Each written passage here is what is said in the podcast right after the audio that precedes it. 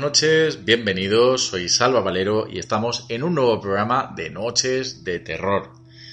Además, esta noche estoy muy contento y sé que vosotros también lo vais a estar porque tenemos de regreso aquí en el programa a Mary, que ha sido muy reclamada por muchos de vosotros, así que estoy muy feliz de decirle a Mary muy buenas noches.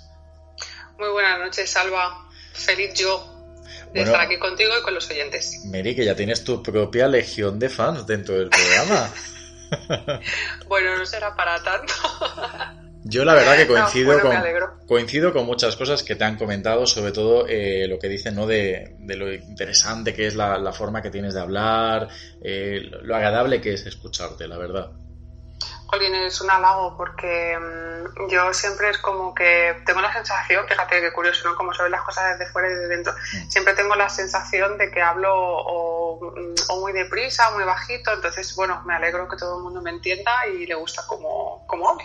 Y luego también tu naturalidad. Es una persona, pues a mí me da mucho, no sé, la sensación como cuando estamos hablando fuera de micro, ¿no? Como que es una conversación muy, muy natural. Y eso la verdad que a mí me gusta mucho que lo haya aquí en el programa. Bueno, me alegro. Yo aquí para cuando tú quieras y necesites.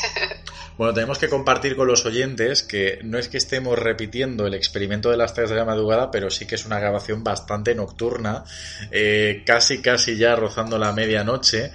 Así que, Mary, no sé yo lo que puede pasar hoy.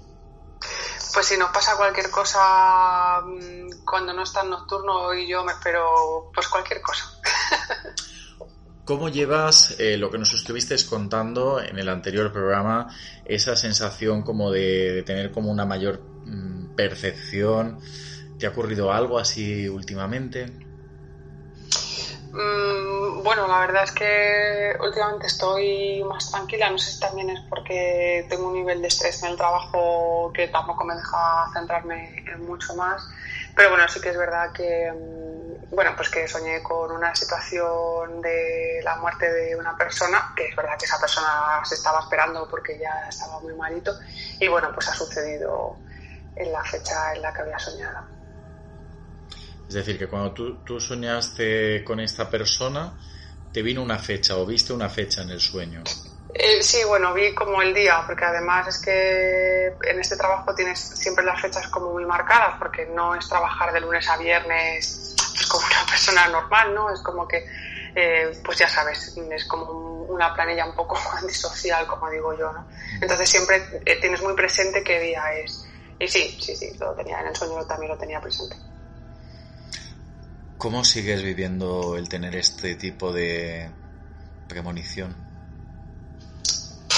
Pues es que es un poco lo que te dije la última vez, Alba, que me encantaría soñar que te toca la lotería, por ejemplo. ¿Te imaginas? Sí sería estupendo, pero bueno, pues soñar con cosas feas y que luego vayan pasando, pues te deja mal el cuerpo. Lo que pasa que es lo que te dije la última vez, es ya casi como va siendo parte de ti y es algo como que se va apoderando de ti y bueno, pues es que es un poco lo que hay. Supongo que también tiene que dar impotencia, sobre todo porque si dijéramos que, que te vienen cosas malas eh, por anticipado, y pudieras alterar ¿no? Mm. ese destino, pues a lo mejor como que te sentirías mucho más satisfecha de tener ese don, ¿no? Ojalá, ojalá pudiese hacer eso, ¿no? El, soñar con algo que va a pasar malo y lo pudiese cambiar. Pues ojalá. Mm. Pero no, no es el caso. ¿Y cómo están las cosas por ese hospital repleto de fantasmas? bueno, pues las últimas noches que, he hecho, la verdad que muy tranquilo, muy tranquilo, no, no ha pasado así, ni la verdad es que ni siquiera he sentido nada. Eh, ya te digo que estamos un poco desbordadas de, de trabajo y, no sé si es por eso, porque no te dejas centrarte en otra cosa y estás más en alerta por otras o por qué, pero la verdad es que tranquilo. Sobre todo esa inquietante figura que, a todos nos aterroriza, ¿no?